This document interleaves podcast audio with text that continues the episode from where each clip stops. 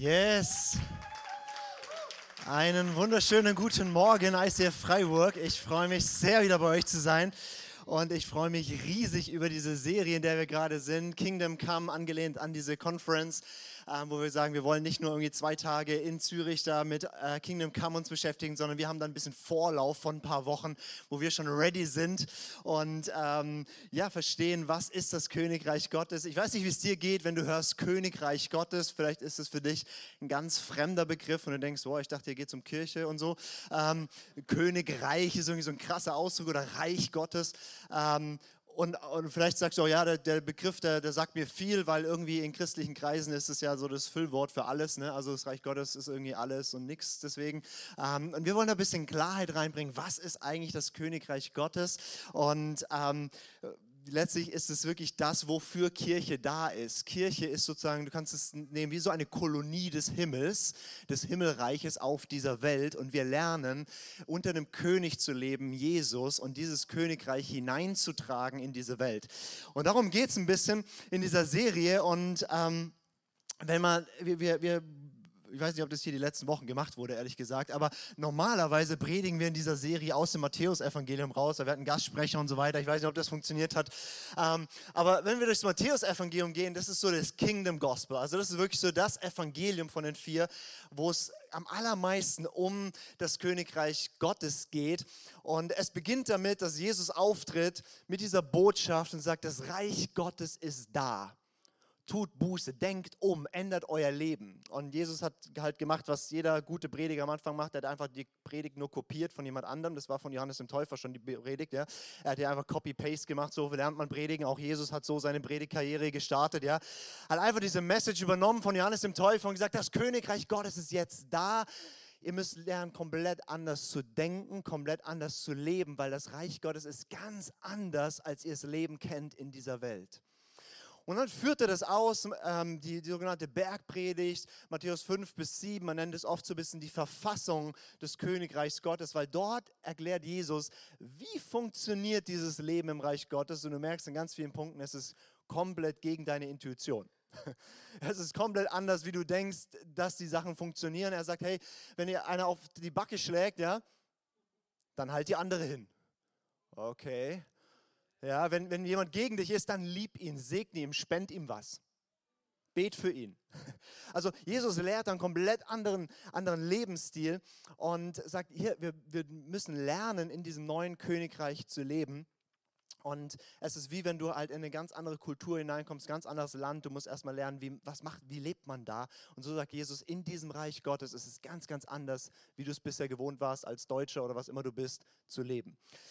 Und Jesus zeigt dann mit seinem ganzen Leben, wer dieser König, wer, wer, er als König ist, wer Gott ist. Er zeigt, wie das Königreich funktioniert. Er predigt das Evangelium des Königreiches. Er demonstriert es. Das Evangelium ist immer was, was man nicht nur hören kann, sondern was man sieht. Ja, er, er heilt die ganzen Kranken, finstere Mächte, Menschen mit Gebundenheiten werden frei, absolut crazy Wunder. Und er sagt, hier seht ihr ein Stück, wie das Königreich ist. Dann eines der wichtigsten Kapitel in der Bibel ist Matthäus 13, da spricht er drüber über Geheimnisse des Königreichs. Und er sagt dort, ich habe dort Wissen für euch, ich habe dort Erkenntnis für euch. Niemand von Grundlegung der Welt an hat Ahnung über das, was ich euch jetzt sage. Deswegen geh, heu, geh, geh heute heim, lies Matthäus 13, ich rede heute da nicht drüber. Aber da ist das absolut geheime Wissen über das Königreich drin. Er sagt, Mose, König David, all die großen Propheten, niemand weiß, diese Dinge, die ich euch jetzt sage. In Matthäus 13 ist die ganze Geheimnis über das Reich Gottes drin. Und dann führt er das so aus und am, am Ende seiner, seiner, sein, oder ziemlich am Ende seines, seines, seines äh, Lebens, bevor er ans Kreuz geht und aufersteht, spricht er dann auch mehr und mehr darüber, dass das Reich Gottes nicht nur jetzt da ist, sondern dass es auch noch weiterhin in Zukunft kommen wird. Und das schauen wir uns heute so ein bisschen an. Und ähm, ich habe die Predigt mal genannt, der wichtigste Bibelvers für unsere Zeit. Ja. Und ich meine damit nicht der Lieblingsbibelvers, so, ja, wo du sagst, okay, das ist mein Lieblingsbibelvers, ja, so. Ich weiß nicht, ob du so einen Lieblingsbibelvers hast, ja, sowas wie, ich weiß nicht, was sind Lieblingsbibelverse, alles vermag ich in dem, der mich kräftigt oder Judas ging hin und er hängte sich oder ich weiß nicht, was so dein Lieblingsbibelvers ist, aber, aber gibt ja so verschiedene, aber das geht jetzt nicht um, um Lieblingsbibelvers, sondern ich sage, das ist der wichtigste Vers für unsere Zeit, weil dieser Vers gibt uns Fokus. Er hilft uns auf das zu schauen, um was es wirklich geht. Dieser Vers, den wir uns heute anschauen, der gibt uns Verständnis für die Zeit, in der wir leben. Alles, was geschieht, durch diese Brille zu sehen. Und dieser Vers gibt uns einen klaren Auftrag, was machen wir jetzt in dieser Zeit. Und ähm, weil ich Theologe bin, werden wir nicht nur einen Vers anschauen, sondern wir schauen uns den Kontext an und dann zoomen wir rein in den Vers, okay? Sonst, sonst schmerzt mein Herz zu sehr, wenn wir jetzt einen Vers rauspflücken und irgendwas erzählen. Wir schauen uns den Kontext an, ich, ich gebe ein paar Hinweise und dann zoomen wir rein in den Vers, wo ich sage, das ist der wichtigste Bibelvers für unsere Zeit. Seid ihr ready? Okay, wunderbar. Dann haben wir einen wunderbaren langen Text aus Matthäus 24. Das sind die Verse 3 bis 14. Und es geht so. Als er, das ist Jesus, aber auf dem Ölberg saß, traten seine Jünger für sich allein zu ihm und sprachen, sage uns, wann wird das sein und was ist das Zeichen deiner Ankunft und der Vollendung des Zeitalters? Und Jesus antwortete und sprach zu ihnen, seht zu, dass euch niemand verführt. Denn viele werden unter meinem Namen kommen und sagen, ich bin der Christus. Und sie werden viele verführen. Ihr aber werdet von Kriegen und Kriegsgerüchten hören. Seht zu, erschreckt nicht. Denn es muss geschehen, aber es ist noch nicht das Ende. Denn es wird sich Nation gegen Nation erheben und Königreich gegen Königreich und es werden Hungersnöte und Erdbeben da und dort sein. Alles dies aber ist der Anfang der Wehen. Dann werden sie euch in Bedrängnis überliefern und euch töten und ihr werdet von allen Nationen gehasst werden um meines Namens willen. Und dann werden viele zu Fall kommen und werden einander überliefern, einander hassen. Und viele falsche Propheten werden aufstehen und werden viele verführen. Und weil die Gesetzlosigkeit überhand nimmt, wird die Liebe der meisten erkalten. Wer aber aushat bis ans Ende, der wird gerettet werden. Und dieses Evangelium des Reiches wird gepredigt werden auf dem ganzen Erdkreis, allen Nationen zu einem Zeugnis. Und dann wird das Ende kommen. So ein richtiges gute Laune-Kapitel. Und es klingt so ein bisschen wie die Nachrichten gerade, oder? Ähm, man braucht nicht so wahnsinnig viel Fantasie, um sich vorzustellen, von was Jesus hier spricht. Und ich möchte einfach drei Anmerkungen zu diesem Text geben, dass wir ihn gut einordnen können. Das erste ist, die grundsätzliche Frage, die die Jünger Jesus damals stellen, ist folgende. Sie sagen, sag uns, an welchen Zeichen können wir erkennen, dass dieses Zeitalter zu Ende geht und dass du wiederkommst? Das ist die Frage, das ist die Einleitungsfrage. Sie fragen, an was ist das Zeichen? Woran können wir erkennen, wo wir weltgeschichtlich gerade stehen? Was ist das Zeichen, was du uns gibst, dass wir wissen, du kommst wieder und dieses Zeitalter endet? Und das ist eine Frage, die würden die wenigsten von uns stellen, weil die meisten von uns denken nicht in Zeitaltern. Viele denken, und vielleicht denkst du das heute, und dann werde ich dich jetzt kurz ein bisschen ärgern, ähm, viele denken, wir Christen glauben an das Ende der Welt aber das tun wir nicht. Das ist maximal ein Übersetzungsfehler. Wenn Jesus sagt, siehe, ich bin bei euch bis ans Ende des Zeitalters, steht da, nicht ans Ende der Welt. Wir glauben nicht an den Weltuntergang, wir glauben an die Wiederkunft Jesu, sondern auf die Auferstehung von den Toten. Das ist, was wir im Glaubensbekenntnis bekennen. Wir bekennen nicht, ich glaube, die Welt wird untergehen, alles wird ganz schlimm. Und wir glauben auch nicht, einfach nur die Welt zerbricht und dann fliegen manche im Himmel rum und die anderen kommen in die Hölle und fertig Ende aus. Sondern wir glauben, dass Jesus wiederkommt, dass die Toten auferstehen, dass diese Erde erneuert ist und wir alle sehen neue Himmel, neue Erde, in welcher Gerechtigkeit wohnt. Wir werden ewig leben in einem Körper, miteinander festspannen, essen, Spaß haben. So wird Leben aussehen in Ewigkeit. Das ist jetzt für manche ein bisschen schockierend, ich weiß, aber dafür bin ich da. Ihr habt dann Pastoren, da könnt ihr dann das klären und so, aber. Die Jünger fragen nämlich, wann ist das Ende dieses Zeitalters? Die Bibel denkt in Zeitaltern und es, ähm, was sie fragen ist, es gibt ein Zeitalter, das jetzige Zeitalter. Paulus sagt zum Beispiel in Galater 1, Vers 4, das böse gegenwärtige Zeitalter. Oder er sagt, dass, dass der Teufel, also die finstere Macht, die die Bibel als Teufel oder Satan beschreibt, ähm, 2. Korinther 4, Vers 4, dass, dass das der Gott dieses Zeitalters ist, dass der dieses böse Zeitalter beherrscht und deswegen gibt es so viel Leid und Schmerz und so weiter. Das ist das gegenwärtige Zeitalter und die Jünger fragen quasi und sagen, okay, wann endet dieses Zeitalter? Wann ist das hier vorbei? Und sie wussten irgendwie, das hängt damit zusammen, dass Jesus wiederkommt. Und das legen sie zusammen. Sie sagen, dieses jetzige Zeitalter von, wo böse ist und schwierig ist und wo Krieg und all das ist, Wann endet das? Wann kommst du wieder? Wann, wann machst du alles gut? Und wann geht es endlich in einer besseren Welt weiter? Das nennt die Bibel das Reich Gottes oder das zukünftige Zeitalter. Ich male das einfach mal hier so oben hin. Das ist ein Next Level von Leben. Und dieser Punkt hier, wo das alte Zeitalter endet und das neue beginnt, ist die Wiederkunft Jesu. Seid ihr noch, seid ihr noch da? Ja? ja? Da machen so Sachen plötzlich Sinn, wie wenn Jesus sagt, wer mir nachfolgt, der wird hundertfach empfangen in diesem Zeitalter und ewiges Leben im nächsten. Ja, also das ist die biblische Denkweise und die Frage der Jünger ist, wann ist das alles Böse vorbei und wann kommst du wieder und machst alles gut?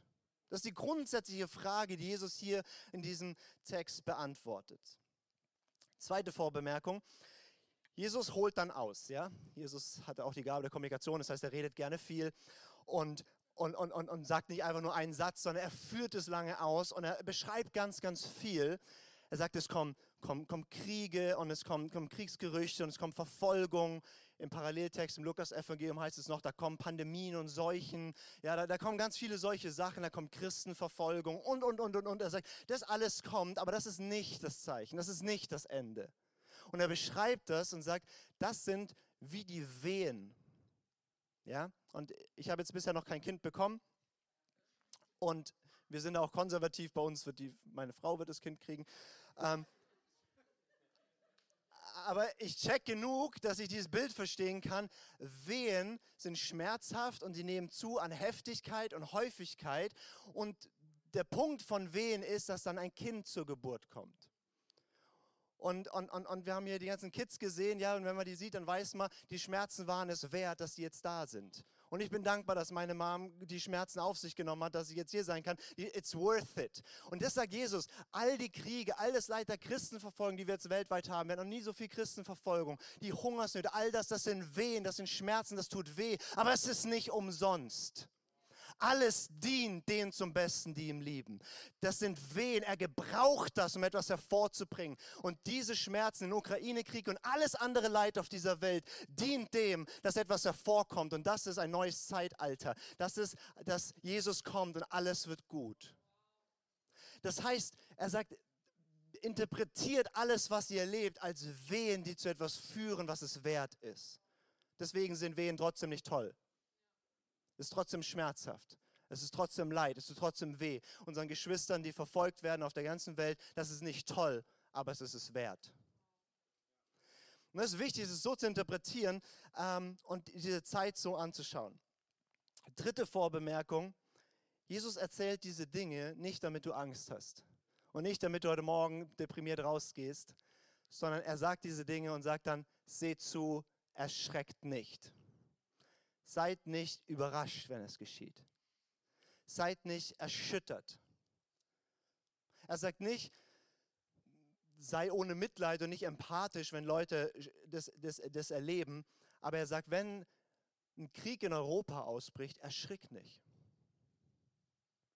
Ich, ich liebe meinen König, der verbietet mir manche tolle Sachen. Zum Beispiel, er verbietet mir, Angst zu haben. Und wenn ich da Angst habe, dann, dann darf ich zu ihm kommen und er gibt mir, gibt mir erstmal einen Zufluchtsort und er tröstet mich und er stärkt mich und ich kann frei sein, weil seine Liebe treibt alle Furcht aus. Oder mein König verbietet mir Sorgen zu machen. Ist mir verboten. Sorry, darf mich nicht sorgen. Weiß nicht, wie es wird, aber sorry, das ist nicht mein Business in, in dem Reich, wo ich lebe. Sorgen gehen nicht. Weil Sorgen heißt, er hat es nicht im Griff, er kümmert sich nicht, ich darf mich nicht sorgen, er kümmert sich. Und das ist so wichtig. Wenn du Nachrichten schaust oder wenn du solche biblischen Texte liest, find Zuflucht in ihm und du kannst da drin stehen. Ja, die Sachen machen einem Angst und dann bringen wir sie ihm. Und wir wollen nicht erschrocken sein. Ich habe die schlechte Nachricht ist, es kommen noch ein paar Wehen und die werden heftiger und häufiger. Die gute Nachricht ist, it's worth it. Deswegen erschreckt nicht, wenn das nächste passiert. Und die Welt erschrickt gerade. Und die Welt kommt gerade von Erschütterung zu Erschütterung zu Erschütterung. Und für uns ist wichtig, wir stehen da drin. Voller Barmherzigkeit, wir dienen den Menschen, aber wir sind unerschütterlich. Weil wir so toll sind? Nein, weil er so gut ist. Weil wir gewurzelt und gegründet sind in seiner Liebe, weil wir feststehen in dem, was er gesagt hat. Und weil wir wissen, das ist nicht einfach nur alles schrecklich und wie soll das werden und wir kriegen das nicht hin. Nein, wir wissen, er kommt wieder, alles wird gut. Und auf der Strecke bricht er hinein mit seinem Königreich und das schauen wir uns noch ein bisschen weiter an. Das war meine Vorbemerkung, okay? Aber, dass wir ein bisschen verstehen, über was wir heute reden. Gut, jetzt zoomen wir rein in den Bibelvers, wo ich äh, postuliere. Ähm, das ist der wichtigste Vers für diese Zeit. Das ist der letzte Vers, Vers 14 in diesem Text, den ich gelesen habe. Das ist dieses Evangelium des Reiches wird gepredigt werden allen Nationen, auf, äh, dem, auf dem ganzen Erdkreis, allen Nationen zu einem Zeugnis und dann wird das Ende kommen. Und das will ich mit euch ein bisschen anschauen, weil dieser Vers hat es in sich. Das Erste, was hier heißt, ist, dass dieses Evangelium des Reiches gepredigt wird. Wenn du, oder andersrum, wenn wir heute ein Interview machen würden hier und wir würden jeden interviewen und fragen, was ist das Evangelium? Keine Angst, wir machen es nicht. Wir hätten extrem unterschiedliche Antworten und wir hätten ganz viele so Antworten wie, ja, das Evangelium ist, dass Jesus für deine Sünden am Kreuz gestorben ist, dass du in den Himmel kommst. Und das ist so verkürzt, dass es schon fast nicht mehr wahr ist. Weil das ist nicht das Evangelium des Königreichs Gottes. Das ist ein kleiner Aspekt davon. Aber auch dieses in den Himmel kommen, da schmerzt schon wieder mein Herz, weil darum geht es gar nicht, sondern es geht darum, dass jemand auf die Erde kommt, dass Jesus wiederkommt dass, und so weiter. Aber anyways, es ist so verkürzt. Das Königreich Gottes ist viel mehr. Die gute Nachricht ist so viel mehr. Das Evangelium, das heißt diese frohe Botschaft, diese Verkündigung. Das Evangelium in der Zeit war, ähm, wenn zum Beispiel der Kaiser irgendwie eine Siegesnachricht durchs Land geschickt hat und gesagt, wir haben neue Gebiete erobert oder so, das war ein Evangelium. Und dieses Wort nimmt die Bibel und sagt, okay, wir haben ein Evangelium, das ein neuer König ist und der breitet sein Reich aus. Und es ist ein Evangelium des Reiches, Evangelium von einem König, von Jesus, der regiert. Und dieses Reich beginnt über deinem Leben über deinen Gedanken, über deinen Gefühlen, dann über deinen Einflussbereichen und so weiter und wird sich erstrecken über die gesamte Erde und jedes Knie wird sich vor ihm beugen. Er wird für alle Zeit König sein. Wir gehen jetzt nicht sehr viel tiefer rein, ähm, aber wir sind ja eine Multisite-Kirche und ich habe über das Thema bei der Öffnungspredigt an Ostern gepredigt in, in, in VS. Wenn du ein bisschen mehr wissen willst, was eigentlich das Evangelium des Reiches, dann genau, kannst du heute Nachmittag, nachdem du Matthäus 13 gelesen hast, dann die Predigt noch anhören. Super, gell? man muss gar nichts mehr planen. Der Prediger, der, der hat schon ein Freizeitprogramm vorbereitet. Ähm, super. Was ich liebe an diesem Text ist, dass es dann heißt, dieser Evangelium des Reiches wird gepredigt werden auf dem ganzen Erdkreis. Jesus macht hier eine Prophetie, eine Verheißung. Er sagt, es wird etwas geschehen, das ist sicher. Und egal was geschieht, das wird passieren. Und das ist meine große Hoffnung. Wir leben in einer Zeit, wo ganz, ganz viel passiert. Wir leben in einer Zeit, wo etwas geschieht und ganz sicher zum Ende kommen wird, nämlich, dass dieses Evangelium des Reiches den gesamten Erdkreis äh, treffen wird und alle Menschen erreichen wird. Was ganz interessant ist, wenn man denselben Text liest im Markus-Evangelium, dann steht da nicht, es wird, sondern es muss. Da ist es also quasi mehr die Betonung auf, das ist eine, ein notwendiges Ding, damit der Rest geschieht. Es wird geschehen. Und dieses Evangelium des Reiches wird gepredigt werden. Predigen ist so ein Wort, da fühlen sich gerade 95 Prozent in diesem Raum nicht angesprochen. ja, so, ja, also predigen tue ich nicht, oder? Oder wer von euch ist Prediger? Ja, wow, cool. Super. Das heißt, das ist der wichtigste Bibelvers für die drei Leute hier. Ähm, Predigen ist, was hier steht, verkünden, weitererzählen, ja, das zu kommunizieren, das ist der Auftrag für jeden in diesem Raum. Predigen bedeutet nicht unbedingt, dass man im Gottesdienst hier so steht, Mikro in der Hand hat, alle starren einen an und hoffen, da kommt noch was Gutes, sondern ähm, Predigen bedeutet, ich erzähle weiter von dem, was ich erlebt habe, verstanden habe und, und bringe das weiter. Die meiste Predigt findet nicht sonntags statt, sondern im Alltag. Das ist der Ort für Predigen. Und, und das ist dein und mein Auftrag, dass wir das Evangelium predigen, dass du das Evangelium predigst. Und das sieht dann nicht so aus, dass da dein Arbeitskollege steht oder drei deiner Arbeitskollegen sitzen so vor dir und dann sagst du folgendes. Jesus Christus. Ja, äh, da, da, das, ist, das ist nicht, wie, wie meistens gepredigt werden sollte. Ja. Äh, oder doch, je nach Arbeitskollegen. Manche brauchen das auch, ja. Ich hab, bei uns gibt es einen, ähm, einen, einen wirklich feurigen Christen bei uns in St. Georgen, der, der baut Fenster ein. Und der baut gefühlt so viele Fenster ein, wie er Dämonen austreibt, weil er überall hinkommt. Und dann kommt er da rein und dann, das ist so ein Rocker, so ein, so ein Typ, der wiegt so das Vierfache von mir, denke ich. Und wie der das Evangelium predigt, das würde ich nie machen. Der sagt den Leuten dann, weißt schon, dass du in die Hölle kommst. Ros kann ich nicht machen, ey. Aber der macht es. Aber ich hätte da einen Ausweg. Wie auch immer du das machst, in deiner Familie, mit deinen Freunden, in deinem Umfeld, dass der wichtigste Sache ist, dass wir das Evangelium predigen. Und nimm vielleicht das Wort predigen raus, von Jesus erzählen. Und jetzt sagst du, ja, aber ich bin ja eher so ein bisschen schüchtern, ängstlich und ich kann das nicht so gut formulieren. Kein Problem. Die Evangeliumsmaschine Paulus sagt in 1. Korinther 2, ich bin zu euch gekommen mit Furcht und Zittern und habe es auf so eine törichte, dumme Weise verkündet, aber die Kraft Gottes lag trotzdem drin. Das heißt, wenn du Angst hast, kein Problem. Wenn du mit zitternden Knien vor deinen Arbeitskollegen stehst, kein Problem. Das ist nicht das Problem. Wenn du sagst, oh, ich habe das so schlecht erklärt, kein Problem, weil das Evangelium ist eine Kraft zum Heil jedem, der glaubt. Das Evangelium an sich von Jesus zu erzählen eine Kraft. In deinem Mund ist die Kraft für die Rettung für Einzelne und die ganze Welt. Das ist der absolute Hammer. Und deswegen, was es braucht, ist, dass wir alle davon erzählen. Und, von, und der Sonntag ist dafür da, dass unser Herz voll ist, dass unser Mund Montag bis Samstag überläuft. Aber das habt ihr bestimmt letzte Woche beim David gehört, oder? Der hat bestimmt, also ich weiß nicht, was er gepredigt hat, aber er ist Evangelist. Er wird 100 Pro gesagt haben, geh raus, verkündige das Evangelium. Ich sage einfach nur, er hat recht. Tu das, das ist unser Job. Und das Ding ist, wir laden das manchmal auf die Leute, die hier sonntags vorne stehen, aber das Ding ist, wir, die wir vorne stehen, haben es viel schwerer als ihr. Weil wir so viel in so einem churchy-Kontext sind, wir müssen darum ringen, dass wir überhaupt mal mit Leuten zusammen sind, die das Evangelium noch brauchen. So, wunderbar. Also, wer ist Prediger? Ah, come on.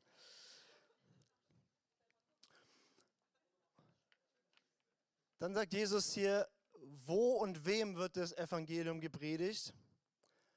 Auf dem ganzen Erdkreis, allen Völkern. Das heißt, überall und jedem. Der ganze Erdkreis ist der ganze Erdkreis. Das heißt, jedes Land, jeder Flecken der Erde, das Evangelium wird dort gepredigt werden. Das wird geschehen. Und da sind wir noch lange nicht. Und jede, alle Nationen, da dürfen wir nicht in Nationalstaaten denken, sondern das Wort, was da steht im Griechischen, ist Pantata ethne. Das heißt, ähm, alle Volksgruppen. Also Ethne, ja, ethnische Gruppen leiten wir daran ab, ja. Das heißt, äh, die Bibel spricht von, von Völkern, Sprachen, verschiedensten Gruppen und je nachdem, wie man Volksgruppen äh, zählt, haben wir so, je nachdem, wie man das zählt, da gibt es sehr verschiedene Herangehensweisen, haben wir so 7000 Volksgruppen auf dieser Welt oder 17.000, ähm, je nachdem, wie eng man das fasst. Auf jeden Fall haben wir extrem viele Volksgruppen, die noch nicht erreicht sind, wo das Wort sich noch nicht erfüllt hat, aber es wird geschehen. Und es muss geschehen. Oh, da kann ich jetzt viel reingehen, aber wir lassen das. Für dich heißt es einfach, ähm, du verkündigst das Evangelium, egal wo du bist und egal mit wem du zusammen bist.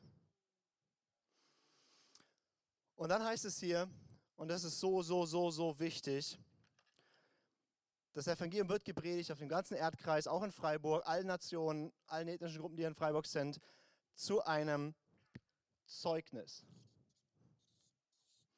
Und das ist so wichtig.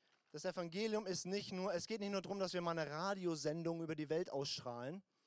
Das Evangelium wurde verkündet. Nee, es wird verkündet zu einem Zeugnis, zu einem Erleben. Das Evangelium ist etwas, was du hörst und siehst. Immer. Wie sieht man das Evangelium? Man sieht es zum Beispiel, indem Dinge passieren, die nicht möglich sind für Menschen. Zum Beispiel, ich sage dir, wer Jesus ist, dann bete ich für dich und du wirst geheilt. Ich kann nicht heilen. Aber da gibt es einen König, der kann das tun. Jetzt sagst du, ja, ich kann auch nicht heilen, kein Problem, er kann das. Das heißt, Zeichen und Wunder folgen der Verkündigung. Ich war so beeindruckt von so einem ähm, chinesischen Hauskirchenleiter. In China äh, leben die Christen ein bisschen anders als wir. Und die erleben absolut krasse Sachen. Also wirklich auch so Totenauferweckung und so Zeug, was jetzt nicht irgendwie jeden Sonntag haben wir so ein Testimony, ja, diese Woche wieder ein Toter auferweckt oder so. Wow, okay. Ähm, und die erleben so Sachen und, und, und dann wurde gefragt, was ist eure Technik, was ist eure Methode, wie, wie trainiert ihr eure Leute? Ja, als könnte man da wie so einen äh, Erste-Hilfe-Auferweckungskurs machen oder so. Ähm, und die haben einfach simpel gesagt, naja, wir predigen das Evangelium und die Zeichen folgen. Der Herr wirkt mit. Das heißt, du musst dich nicht so sehr um die Zeichen kü äh, kümmern, aber es wird passieren, dass Zeichen kommen, dass ein Zeugnis da ist, dass die Menschen sehen und das hören. Aber Zeugnis ist auch mehr als irgendwie Zeichen und Wunder. Zeugnis ist, die Menschen sehen, wow, Leben werden transformiert.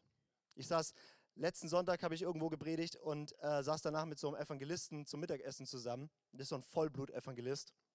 Und Alter, der Typ, ich habe gegessen und er hat erzählt, was der für Geschichten erzählt hat. Der ist einfach, der hat einfach so ein kleines Unternehmen und so und jeder, der da rein und rausläuft, wird halt befeuert. Ne?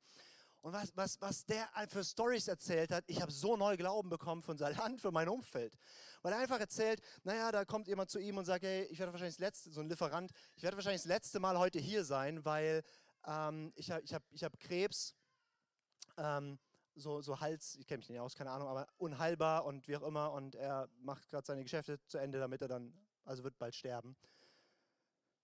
Und der Evangelist hat, mir so erzählt, ähm, der ist, weiß nicht, 60 oder so und ähm, hat, hat erzählt, äh, ja, ich habe ihm dann eben das Evangelium gepredigt, der ist in Tränen ausgebrochen, hat sich bekehrt. Und dann hat er gesagt, ich, ich könnte noch mehr für dich tun, ich könnte für dich beten. Und dann betet er für den und in dem Moment merkt er, ist weg und der Typ ist seit sechs Jahren ist er geheilt und, und, und rennt durch die Gegend, verkündet Jesus. Ja?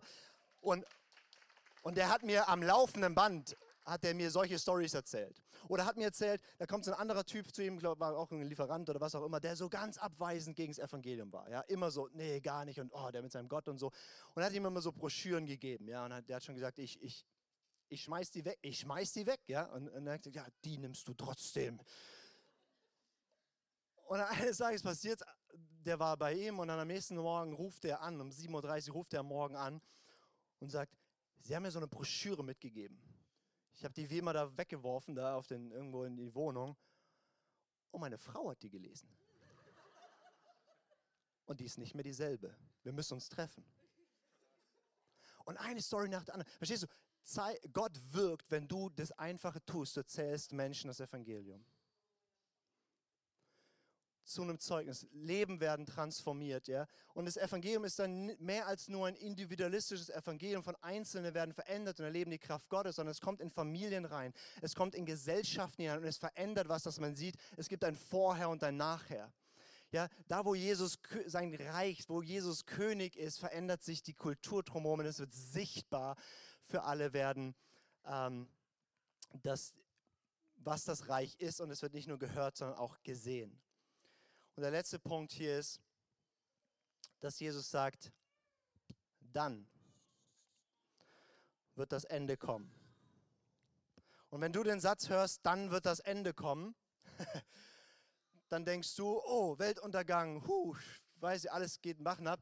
Aber dank meiner Einleitung weißt du, es geht nicht um das Ende der Welt, es geht um das Ende eines Zeitalters. Es geht darum, dass dieses gegenwärtige böse Zeitalter beendet wird. Alles, was jetzt Leid, Schmerz, Krankheit, alles, was es an Üblem gibt, im Großen und im ganz Kleinen, all das wird enden, wenn Jesus wiederkommt. Und er sagt, er kommt erst wieder, wenn das Evangelium gepredigt ist auf dem ganzen Erdkreis, allen Völkern zu einem Zeugnis. Und dann kommt das Ende dieses Zeitalters, dann kommt er wieder. Und bis dahin leben wir in diesem, diesem Geheimnis, dass wir in diesem Zeitalter, mitten in dieser Welt leben, aber mit dem Tod und Auferstehung Jesu, dieses neue Zeitalter schon angebrochen ist. Und wir leben in dieser Spannung von schon da und noch nicht. Das heißt, das Evangelium vom Reich ist die Antwort für jetzt und für später. Beides. Aber das heißt, wenn wir Menschen das Evangelium bringen, wenn wir Leuten erzählen von wer ist Jesus, dann bringen wir ihnen den König, der ihr Leben im Jetzt verändert und transformieren kann und der jetzt eingreift. Und wir tragen dazu bei, dass auf dem ganzen Erdkreis allen Völkern das Evangelium verkündet wird. Und dann kommt das Ende. Und das Ende bedeutet das Ende von jedem Krieg. Das Ende von jeder Krankheit das Ende von, von Scheidung und Verwahrlosung, das Ende von Ausbeutung, das Ende von, von Zwangsprostitution, das Ende von, von Frauen, die beschnitten werden und da verstümmelt sind für ihr Leben, das Ende von, von Hungersnöten, das Ende von allem, was an Übel in dieser Welt ist, kommt dann, wenn Jesus wiederkommt. Und was es davor braucht, dass du und ich unseren Job machen. Das Evangelium predigen in dieser ganzen Welt und dann wird er wiederkommen. Und das ist für die Leute schon heute die Antwort aber wir sind die, die die Lösung für alle Probleme haben. Weil wenn Jesus kommt, wird alles gut. Wenn Jesus kommt, wird alles gut, weil dann haben wir den König, der diese Welt regieren wird auf perfekte Art und Weise. Und dafür lebe ich. Dafür, dafür gehe ich. Das ist meine ganze Brille. Das ist mein ganzer Fokus. Egal, was im Außen passiert, ob gerade Pandemie oder nicht, ob gerade Krieg oder nicht mitten da drin, es muss der Fokus sein. Jesus wird wiederkommen. Unser Job davor ist, wir predigen das Evangelium und dienen den Menschen und lieben sie, weil wir haben Hoffnung, wir haben Standfestigkeit, wir sind nicht erschüttert, wir stehen in dem Ganzen drin, mitten in dieser Welt.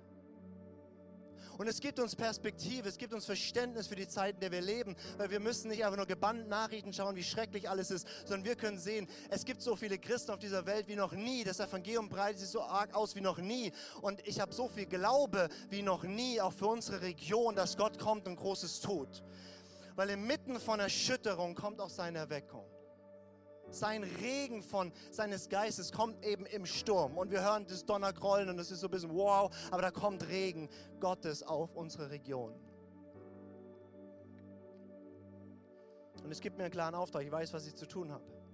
Und es ist völlig unabhängig, wie meine Karriere läuft, ob ich einen Studienplatz kriege oder nicht, ob ich ne, ein Haus jetzt kaufe. Das dürfen wir alles machen. Ja, aber der Fokus ist immer egal, was passiert. Dafür lebe ich. Bis Jesus kommt oder bis ich sterbe, das ist mein Praktikum. Ich werde trainiert für ein kommendes Zeitalter.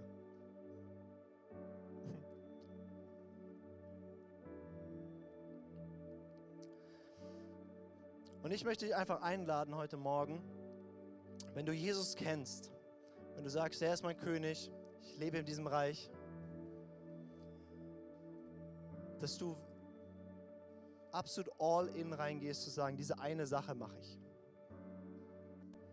Keine Angst, du findest auch deine Berufung. Vielleicht findest du auch deinen Traum an. Aber selbst wenn nicht, lass uns leben dafür. Und ich möchte dich einladen, wenn du, also stell dir vor, nicht Lukas Knies würde hier vorne stehen, sondern Jesus Christus. ähm, als er aufgetaucht ist in Offenbarung 1, hat sein Jünger, der an seiner Brust lag, der ihn ganz eng kannte, fiel zu seinen Füßen wie tot, ähm, weil er ist der König. Und er ruft gerade Menschen in seine Armee. Und Armee heißt, wir lieben, wir dienen, wir predigen, wir heilen, wir, wir machen all diese Dinge. Aber er ruft Menschen, die sie einreihen lassen. Und wenn der König kommt, dann beuge ich mich. Und deswegen möchte ich einladen, wenn du heute Morgen ist halt ein bewussten Akt. Ich will das nicht so ein Ding machen, dass es jetzt jeder macht, sondern ich will, wenn du sagst, einen bewussten Akt von, okay Gott, ich, ich gehe neu all in und ich ordne mich dir als König unter und ich verschreibe mich dieser einen Sache, dass du dich hinkniest, da wo du bist, vor diesem König. Vielleicht habt ihr wenig Platz, schiebt die Stühle weg, mir egal, aber knie dich hin vor diesem König. Und es wird jetzt einfach ein bisschen Rekrutierung, ja, so wie wenn, wenn, wenn, wenn früher ähm, irgendwie halt für, für äh, Armeen gesammelt wurde zu sagen, wer geht, zieht mit in den Krieg. Und wir haben den wichtigsten Kampf vor uns, nämlich der Kampf um die Herzen, Kampf um Nationen. Und er sieht alle und er sieht aber auch dich. Und jetzt sag ihm, was dieser Akt für dich heißt.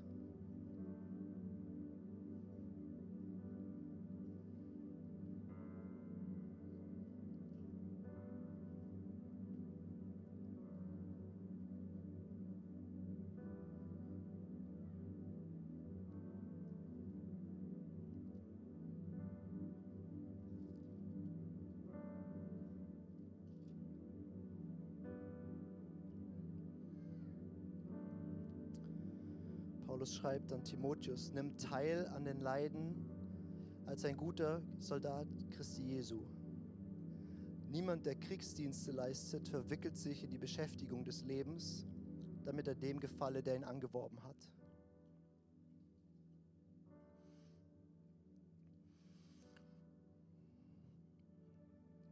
Jesus, wir glauben deinem Wort und wir glauben dir, dass in einer Zeit von Wehen und Erschütterungen und Dingen, dass dieses Evangelium des Reiches gepredigt werden wird auf dem ganzen Erdkreis, allen Volksgruppen zu einem Zeugnis und dass dann das Ende kommen wird und dass du wiederkommst, dass alles gut wird. Und Jesus, wir sind hier als ICF Freiburg, wir sind hier aber auch als einzelne Menschen vor dir und wir sagen, wir wollen gute Streiter, gute Soldaten Jesu Christi sein. Du darfst uns in den Dienst nehmen. Und du darfst uns gebrauchen, Herr. Wir wollen die sein, die das Evangelium deines Reiches zu einem Zeugnis predigen, überall und jedem. Herr, mit Furcht und Zittern in Schwachheit. mit schlechten Worten, aber ich danke dir, dass deine Kraft in unserer Schwachheit mächtig ist.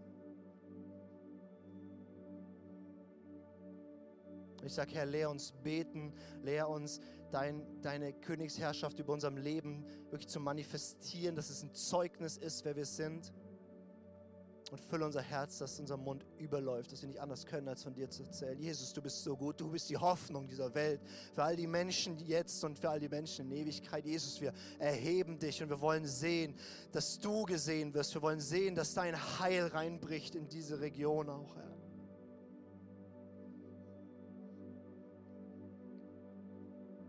Und Jesus, wir empfangen jetzt einfach von dir Anweisungen und Befehle, weil du bist König und wir sind eingereiht in deine Reihen. Und ich möchte dir einfach zwei, drei Minuten geben und die Band fängt dann einfach an, uns wieder in Worship zu leiten. Aber, aber empfang mal von deinem König einfach Anweisungen. Das können winzige Dinge sein, dann veracht sie nicht. Weil vielleicht brauchst du erstmal einen ganz kleinen Punkt, wo er sagt, guck mal hier, da muss ich lösen oder da gehst du einen kleinen Schritt. Vielleicht gibt dir auch einen großen Auftrag, der dich überfordert. Auch okay, er darf das.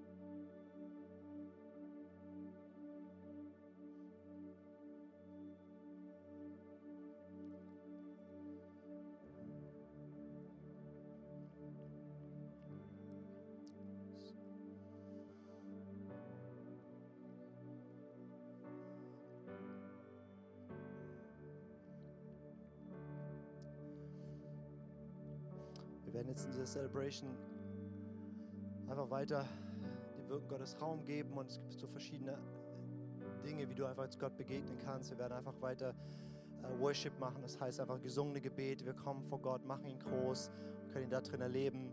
Du darfst auch für dich wirklich persönlich einfach die Zeit auch nehmen, musst auch nicht mitsingen, kannst einfach mit Gott sein.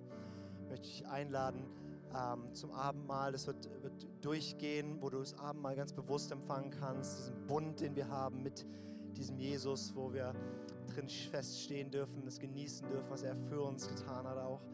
Ähm, hier links wird gleich ein Gebetsteam stehen. Da darfst du auch sehr, sehr gerne ähm, für dich beten lassen. Vielleicht hast du gerade was empfangen von Gott, wo du merkst, oh, da brauche ich Gebet oder will ich gern Gebet. Ähm, vielleicht hast du gerade eine Not in deinem Leben, wo du sagst, da hätte ich gern, dass jemand für mich betet. Ähm, genau, nimm das sehr, sehr gerne in Anspruch. Und auch wenn du hier drin bist und sagst, boah, ist alles ein bisschen ich komme gerade gar nicht klar, was hier eigentlich alles so überhaupt passiert. Ähm, es gibt ganz oft viele Grauschattierungen und ganz differenzierte Geschichten und so weiter, aber bei diesem Thema gibt es genau zwei Sachen. Entweder bist du im Reich Gottes oder du bist nicht im Reich Gottes. Entweder lebst du, lebst du als du denkst, du bist dein eigener König oder du lebst mit Jesus ist mein König. Und ich will dir zwei Sachen sagen, wie du in das Reich Gottes hineinkommst. Das erste ist die schlechte Nachricht. Es ist unmöglich für dich. Es ist absolut ausgeschlossen, dass irgendjemand in das Reich Gottes hineinkommt. Das ist die schlechte Nachricht. Aber was bei Menschen unmöglich ist, ist bei Gott möglich. Und er kann etwas mit dir machen. Das nennt die Bibel eine neue Geburt. Er kann dich komplett neu machen und dann kannst du in dieses Reich Gottes hineinkommen. Und wenn du sagst, boah, irgendwie, keine Ahnung, ich merke mit diesem Jesus, mit dem, was hier geredet und was ich hier an Kraft spüre oder was auch immer es ist, ich will dort rein, ich will, ich will das haben, dann, dann können die Leute hier, die dort stehen äh, vom Gebetsteam, auch echt wie so einfach ein bisschen Geburtshelfer für dich sein. Wie wirst du hineingebracht in dieses neue Königreich? Habe ich irgendwas vergessen? Ich glaube nicht, oder? Jesus, wir lieben dich und wir beten dich an. Komm und tu dein Werk weiter hier, was du begonnen hast und wir wollen dir alle, alle Ehre geben.